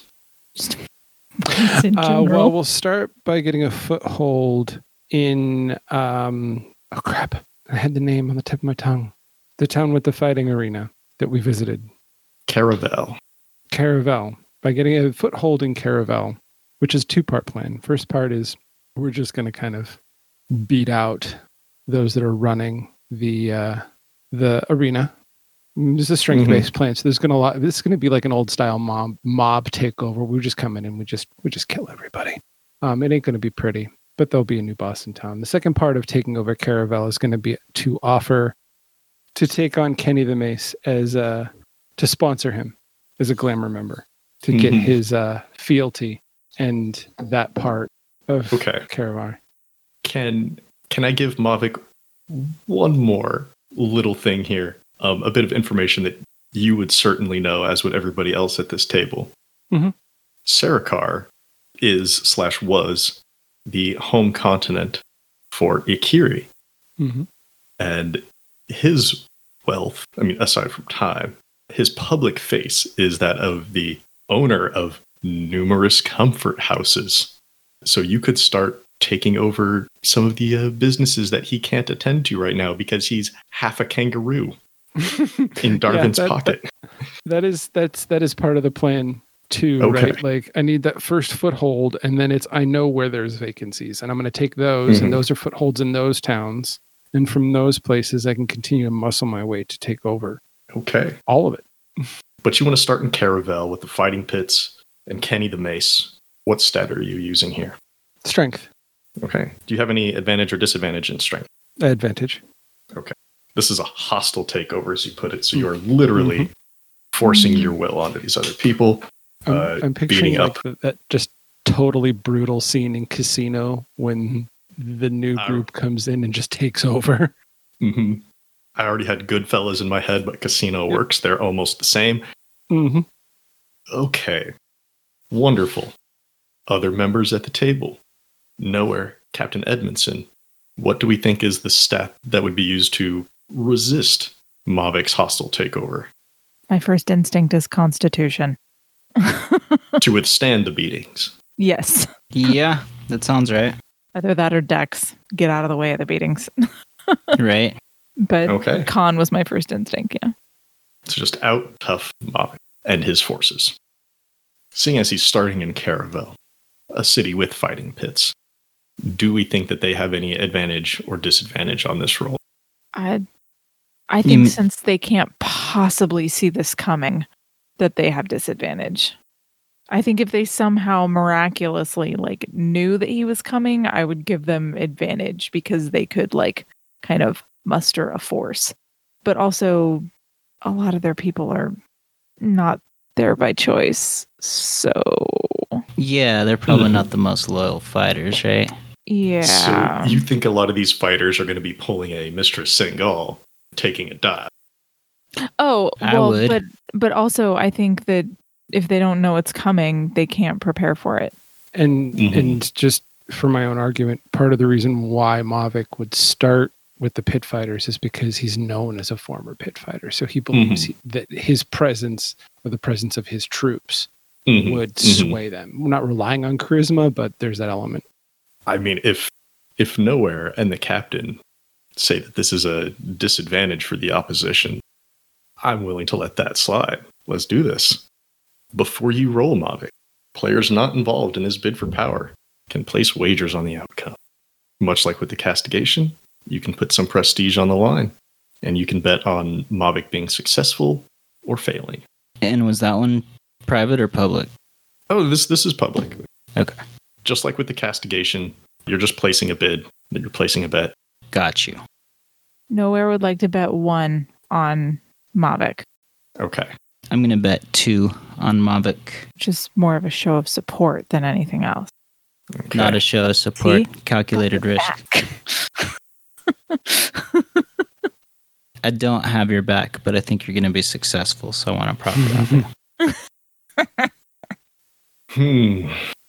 Uh, I think Levesque is going to influence a party here to interfere because Mavic was a jerk and took a knee. Levesque is going to interfere by tipping off the tarnished hand. So that way there are some mercenary forces at hand. And when prestige is spent to interfere, this just imposes a minus two on Mavic's roll. Ooh. Hey, he can be petty too sometimes. Yeah, like making us all show up to a meeting at fucking 4 a.m. That could have clearly waited. until at least 6. I mean, come on. 4 a.m. is the middle of the night. Nah, as soon as Baldacchino got here, it was meeting time. Um, which we'll see here with the last scenario when we get to it. Okay, so Mavic, you've got a minus two because there's going to be some additional mercenary forces around that you're going to have to beat into submission. But that's not changing their disadvantaged state here. This still caught them a little by surprise. They weren't able to get a whole lot of mercenaries there. But yeah. Would you like to go ahead and roll? I am doing just that. I really don't like rolling dice. It's an 11 and a 7. So the 11. Mm-hmm. Is that with the minus 2? Oh, no, with a minus 2, that's a 9. Okay. Well, the opposition's at disadvantage. Shannon or Nate, would you like to roll to see if Caravel can withstand Mavic's hostile takeover? I guess I'll roll this time. Okay. Disadvantage. I'm sorry. I literally have not rolled above a 10 all night, and I just rolled a 15 and a 16. It's Fucking kidding me. I'm sorry. It's okay. That minus two would not have actually mattered. Well, now who's in last place? Yeah. Mm. Levesque says, I sincerely wish you the best, Mavic. Hmm. I'm sure a city like Caravel is no match for your forces. Good luck to you. But Mavic, you are meeting a more resilient force than anticipated. Yes, this? and I know who caused it. What does this look like? They're just, they're just there. They're guarding every location we go to, so we're just thoroughly boned every time we show up to try and make a move. Hmm, We lose a lot of good men to something that should have been just an easy rollover. And Mavic is livid. Does he place the And in the heat of battle, at the end of our last loss, he will dismiss Mistress Sengal to dispatch Levesque. Wonderful. We're going to have a counter dispatch fight at the end here. This is going to be great. Uh, see, for a moment there, I thought you were just going to say you dismiss Mistress Sangal. Like, clearly she's not working. but even better. Even better. Oh, that's going to make the outro I wrote like so much more interesting if you succeed in that dispatch. Can they also? Oh well, we I wouldn't know about this until it actually happened, so I couldn't call it grievance right now. Oh, oh, the grievance. No, it doesn't fit the Yeah. situation. Yeah, that's when a losing member, like when you lose the member on member rolls. Yeah. Okay. All right. Would anybody else like to make a bid for power? I'm good right now. Yeah, I think Edmondson decided no, he's going to chill for now. okay. Uh, let me just recheck something here in dispatch, just to make sure we're doing the rolls when we should. Um, strictly against the code of conduct for the glamour. Yeah, that's not going to stop us, anyways. um, yeah, once all the scenarios have been settled, that's when we undertake these actions if we desire. Say who you're acting against and which plan you wish to disrupt, if any. choose which stat your companion is using for the action. The defending member's companion will defend using the stat opposite of that on their stats wheel. The defeated companion is killed, as they would not let anything less prevent them from protecting their master. I mean, you could certainly. Uh, Mistress Sengal can't kill Agni Tai, but we can get her out of the way in another creative fashion if you're successful. Oh man, would that throw a wrench in his plans? And since this is going to be like a counter dispatch, I mean, I think we're just going to have to like roll against each other, and whoever wins gets to decide that, right? Mm-hmm. Let's see. If the attacking player is successful, a plan is disrupted, and they narrate they narrate what happens to the defending player's member. There's no restrictions as long as it fits within the fiction. The more severe the outcome, the greater the castigation will be if you're found out. If the defending player is successful, they narrate the severity of castigation sought. This will determine future standing of the defeated member and how much support they can expect from the glamour as a whole. I mean, it sure sounds like this is just going to be the two companions fighting it out somewhere in the world, and whoever wins is going to kill the other member. That's cool. Thank you, Chris. All right. Before we get to that, we have one last scenario. And this one, just like the final scenario last time, is unique. This is a setup for future action. And Levesque addresses the room again. I've learned that the dwarf god, Gregok Ironhand, is on Lyranor. Agni Tai and I will be taking Terencia there.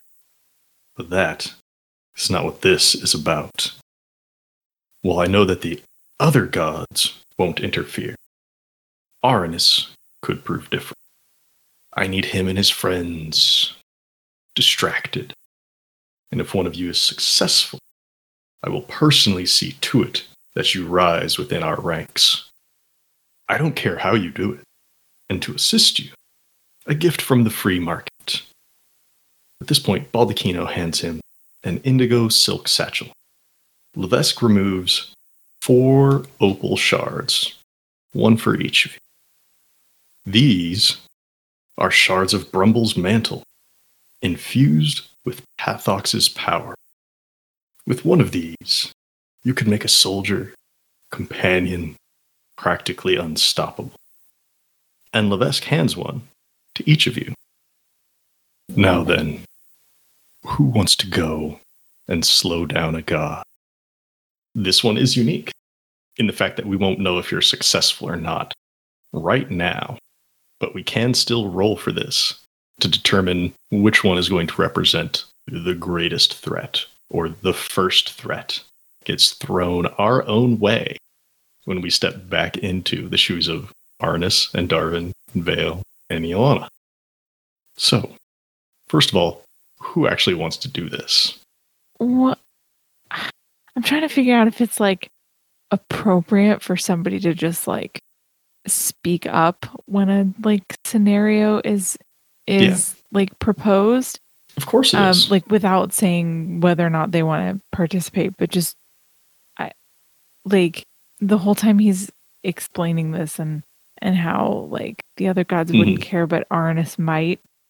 Nowhere before she can stop herself, just goes, "Why would he want to stop you?" Hmm. And then realizes, "Oh, maybe I shouldn't have asked that." Well, it's out there now. mm-hmm. Because if Arnis can take the power of Pathox, surely, surely, I could take the power of Gregok. But, but why? Why would he care? I don't know if he would. He's proven unpredictable, let's say. And I doubt that he knows the ways of the gods. I doubt that he's aligned with them. This is just a safety measure. She doesn't say anything, but in her head, she's like, weird dude. like, yeah. I mean, if, if yeah. Can become a god, okay. he will before he only merely wanted to be like acknowledged and given the power that he was already kind of owed. Now he just wants to unseat the old man. I knew there was like something else there that was like, okay. Mm-hmm, mm-hmm, mm-hmm. Yeah. And we haven't seen any of these shards in action since way back when Leopold and the others attacked Capris. And after that, they just all vanished. How convenient. Mm-hmm.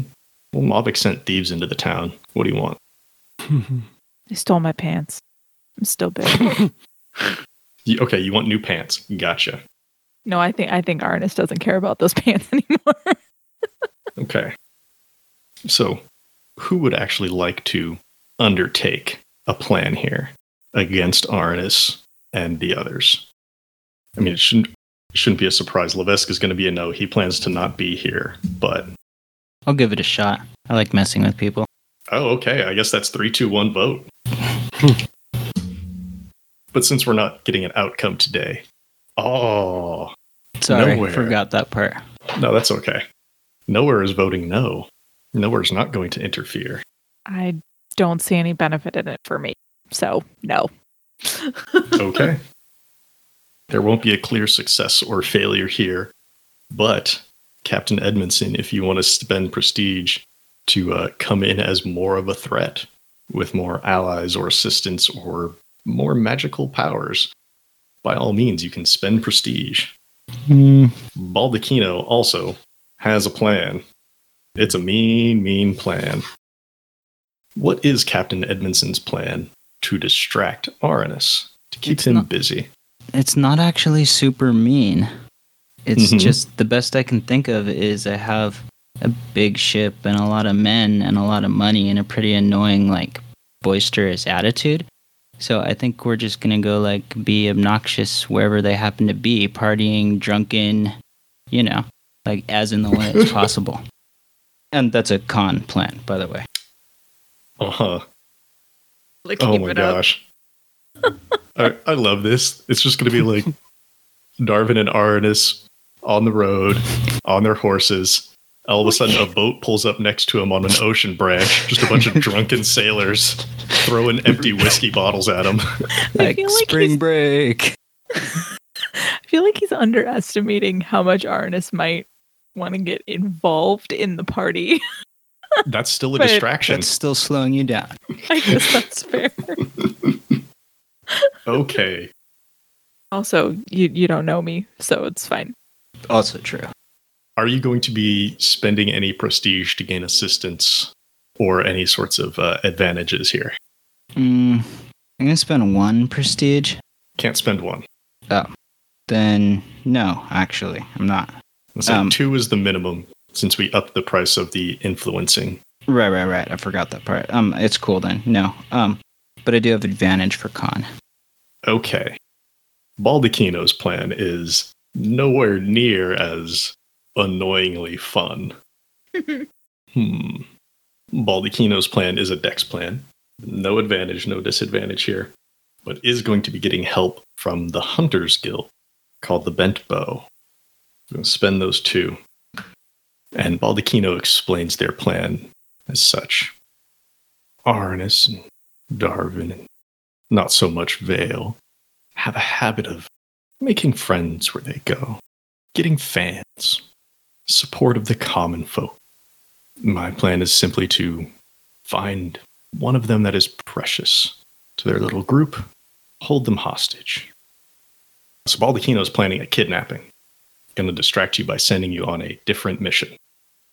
Is that suitably evil enough? really hope you don't win because I'm like half crying just thinking about somebody getting kidnapped. Well, there's not a win or loss here. I mean, Baldacchino and the captain are going to roll, Um, and whoever gets hired yes is definitely going to. What's that? I put a yes too. Oh, you did? I'm sorry. Yeah.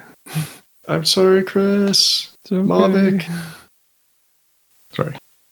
Captain, Baldacchino, and Mavic will all roll, and whoever gets the highest will just present the biggest threat when the time comes when we get to book four stuff. But chances are all four, all three of these will be encountered. Mavic, what is your plan?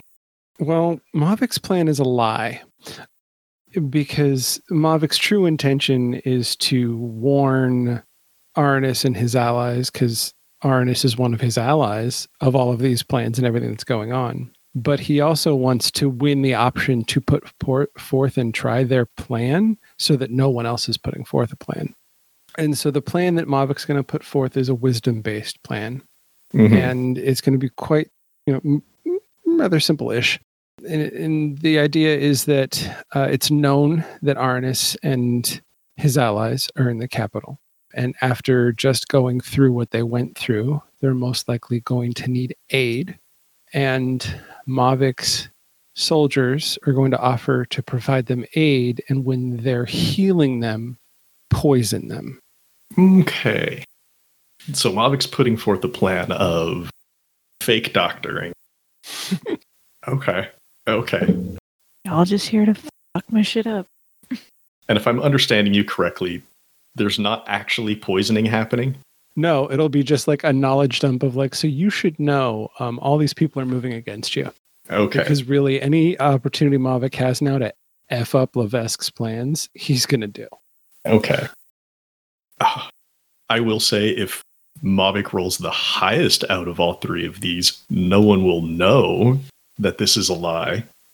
And since Levesque is already planning on dispatching you anyways, like Right. he's not too concerned about how truthful you're being. Very interesting.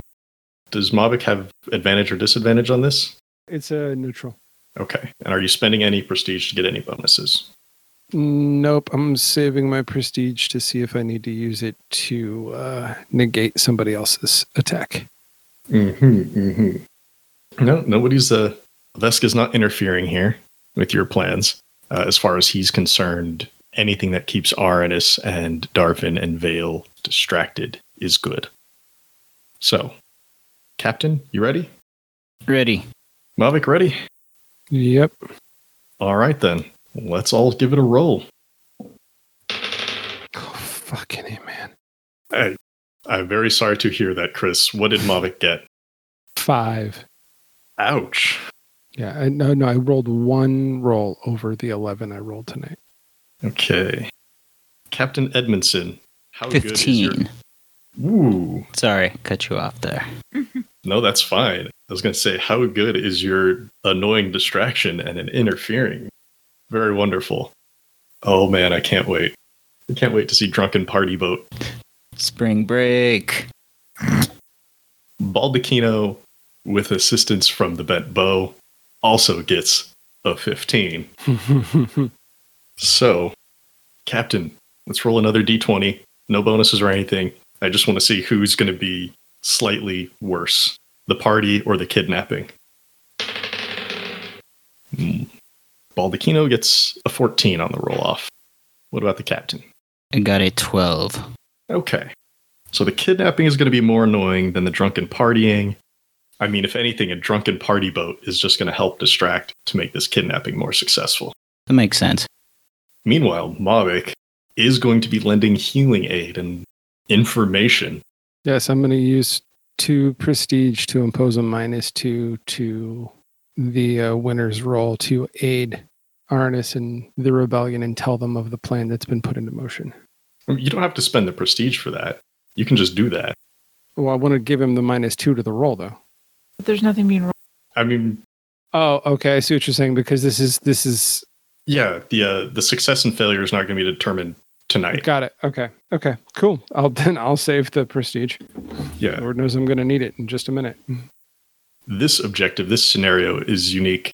Like the last one was, whereas the last one was like only one person is going to get to act, and we'll see how that impacts the story. This time, it's anybody who wants to can go ahead and act, and if they're ultimately successful, we'll get pretty much whatever they want from Levesque, provided, of course, Levesque is successful and becomes the new dwarf god. Providing, of course, he survives the journey. but that also means that even with a five, Mavic is still rendering aid and providing information to the Bard's Rebellion. Darvin, Arnis, Vale, Iolana are going to get this information. It's not going to be a distraction because you're not really poisoning them. It's not really going to slow them down. If anything, it's making them faster. And let's just say other members can be suspicious if they want to be. Well, the way I'm rolling it won't matter because Mavic will be dead. We will find out. Okay. There are definitely no rules for two dispatch actions being taken against like opposing dispatches. Levesque wants to take you out. You want to take Levesque out. You both have to get through each other's companion first. I think we should just get into it. Mm-hmm. Since he is also planning to dispatch you, I think this is going to end up being very much just like a companion duel. So you can choose the stat that you want for Mr. Sengal to oppose mm-hmm. Agni Tai. She may be a god, but she is still somewhat restricted thanks to her deal with Levesque. It's very much a shame that it's going to be a one-on-one because my plan was going to be to have to have Mr. Singal just set Agni Tai free because she's been asking everybody to do it. I mean, if you win the combat, oh yeah. that could take the shape of freeing her from this deal that she made with Levesque. Because if you're successful in the duel, it doesn't have to be a physical overcoming. You could outwit her in combat, kill Levesque, and just be like, guess you're free now. Or you could trap Agni Tai in like a pocket dimension. I don't know. Well, that's so very Mistress Singal. She is a very powerful wizard. I, I think what's going to happen here is at some point after the end of this meeting, there's going to come a point where Agni Tai and Mr. Sengal just like both turn the corner at the same time. Wait, I was supposed to kill you. Wait, I was supposed to kill you. And they just throw down. Pretty much. Or Mr. Sengal makes her argument as, let me just go past you and kill Levesque. Mhm. Because you know that you can't kill Agni Tai. The best you can do is trap her in something or trap her in another deal. Otherwise, non lethally dispose of her. And she knows that you can't kill her either. So she's not worried for her life. And, you know, who says that uh, being a god, maybe she's not too concerned about Levesques either. She is loyal as much as the deal forces her to be. But before that happens, you do have a chance to spend prestige and get assistance from outside sources. Mhm. That would include meddling by getting assistance from other members, but I will say members are free to say no here if they do not want to help you kill an author. Or yes, you can get help from outside guilds and other groups. Hmm. At this point, the way I'm rolling, I need the extra die and not the bonus, I think, because my rolls have been so low. Mm-hmm. I only have four points, so it's either four bonus points or one better die. Either way, it's mathematically kind of a wash. Let's see. Let me think. Advantage, like typically is figured as like a plus five, but that's never guaranteed, whereas the plus four is guaranteed. hmm It would be double advantage because I would be using Mm, one of the ones that has advantage. Okay. When I think about it for a second. Let me ask this of the other members here. Would the captain or nowhere be willing to offer the assistance? I would. Mavic did me a super solid, and Levesque is a bitch. So yeah, I probably wouldn't for Well, the same reasons, but other way Mhm. around. that's that's that. Um, if that helps or hurts your decision making. Yeah, I think I think I'm gonna go with the medal. I'm gonna ask I'm gonna ask nowhere for her help and phrase it in as in, you know, he came down on you when there was no reason to. And I saw that if we unite, we have a better chance of taking him down. Yeah, I'm in. So Mavic, spend your three. Nowhere, gain your three.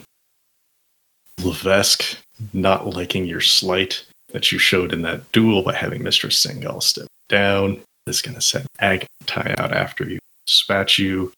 How much prestige is Would he send anything, any assistance? Um, I think rather than the advantage, Levesque is going to use his connections with the Wizards Guild, the Tower of Abandonment, to make sure that Agni Tai is adequately prepared to face off against a wizard, especially one of Mr. Sangal's power. Whether this is protection, this is, yeah, probably protections, but he'll leave that up to Agni Tai's discretion. So Agni Tai will have a plus two. Mr. Singal will have three dice. Which stat is she using? Intelligence. Intelligence, okay. Agni Tai has not acted yet, so I think she's going to use wisdom. She gets a lot of her magic from her charisma and from her wisdom. And this is all about preparation. She's limited by her deal, so she's trying to be as prepared as she can face off against a wizard. Levesque puts in a call to the Tower of Abandonment. All right. Since these are quiet moves, no one can bet prestige on the outcome. So, yeah. Sorry, I'm just looking at my dice and I'm terrified of rolling them. Chris, let's do this. I'm gonna guess what I rolled. Sequential. 18, Eight, 19, nine, 20. 10. Mavic's dead. You roll an 8, 9, and a 10. Mm-hmm. Agni Tai rolled a 20. Fuck me. Can't roll for shit. We have rolled shit tonight, all of us, except Yeah. So what happens here? What happens here? Tell me about the fight that Mistress Sengal puts up. Oh, she doesn't. She walks in there and she's just demolished. Eight, nine, ten against a twenty. It's it's literally like David and Goliath, except that David didn't have the slingshot. It's a massacre. What was the what was like the biggest what was her like big move that she made right away that didn't work? Was it a She special out- spell? Was it a No, I think she came out with her biggest gun. She's really a high, very powerful wizard. She cast power word kill, and the god countered it, and it just shook her so hard to the core that she was standing there and just was murdered. I think the item that Agni Tai got from the Tower of Abandonment from the Wizards Guild allowed her to catch this spell and store it in a ring or wand book. I think in a ring. I think she caught it in a ring, like a like that ring of spell storing. This is mm-hmm. Very high, very high end powerful magic item, and it just catches this power word, and she keeps it and launches out all these weapons on chains and pierces Mistress Sangal from all sides. And she compliments Mistress Sangal. You are a very, very talented wizard. I much preferred you when you backed to Kiri. This Mavic might be a little too ambitious. Thank you for the gift. She like motions the ring and it glints. And I think she I think she sends someone in, like into Vermilion after Mavic is helping out Aranus and Darvin and Vale and Iolana recover, and Mavic is spilling the beans. The glamour is out to get you. I think right after that meeting, after you provide this information, they know to be on the lookout. It's just an unassuming medic with a very fancy ring comes over and shakes Mavic's hand. He collapses down dead how Darvin, Arnis, and the others all react to that, we'll find out later. We don't have to worry about a religion because I'm not going to be able to put that into motion. Oh, it's in motion. All these things still happen. Like, you're not dead at this very minute. You're going to leave this island and go to the capital, and presumably along the way, tell people to start setting up these churches. And that money will still end up getting funneled back somewhere. And it still won't be like a good church. It'll still have the tenants that Mavic wants in it, but Mavic's not going to be in control of that anymore after he's passed. Mm. Hey, nowhere. That's going to be some uh, fun news for you when you get that, huh? no. Mm. Okay. So after Levesque hands out these shards of Brumble's mantle to folks, to the captain, to Baldacchino, nowhere, you still have one. Mavic will have one somewhere with him when he passes away. Oh shit. Remember to loot the body. hey Vale, loot the body. I didn't think about that. to- or he could hand it to us during that conversation. He could. He could. Um, Hey, Vale, loot the body. just making a note that these things need to happen. Um, so after Levesque hands a shard of Brumble's mantle to each of you, he stares Mavic pretty hard, very displeased with him, knowing that knowing that actions will be taken. knowing that he can't say anything about it now, and knowing full well that people will find out that he's dead and that he was tied to it. It is very hard to hide the fact that you killed somebody within the glamour. It's also nice because that definitely suits his uh, his behavior. Okay. Before he moves on, is there anything else any of the members want to bring up or want to do? Nope. Nope. Nope. Okay. After he's finished handing out these shards, Levesque returns to the center of the table where Gimbal Ningle is at. And Baldacchino says to everyone, Well, I wish us all the best in our ventures. May we be profitable. May we bring glory and power unto ourselves and spread our influence across this great land. This may be the most challenging time we've faced this age, but I have the utmost faith we can all be made the better. Now, I suggest we we adjourn to our transports so that we may spread the will of the glamour across the world.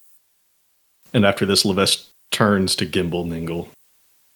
He was a good member, but now he can do nothing. Ikiri and Princess Colette may have tolerated such sloth, but I will not. And if you prove equally useless, I will have to treat you the same. The Levesque tips Gimbal over, causing several bone shards to splinter off and spray across the table, probably a finger rolling off, landing near Nowhere's feet. And then there's a smash as Agni Tai shatters Gimbal's body with a mace on a long chain. Should I be successful on Niranor, each member of the Glamour will be greatly rewarded, especially those that have proven true to our cause. Our hold on this world will be secure, and no riches will be out of our reach. But now, there is no time to waste. The island leaves now, and you need to move on your tasks now. When you see me again, you will be laying your eyes upon a god. He's definitely full of himself. He's going a little, I don't want to say mad with power, but mad with the anticipation. He has survived in the basement of this castle, looking Greg too long. And as each of you return to your ships, Agni Tai is already steering the island northward, away from Capros. Daylight is breaking now on a new day for the glamour, and each member sets out, determined to change the world forever, for the better or for the worse. And we'll see just how much of an impact they have when we return in Seasons of Skyrend, Book 4.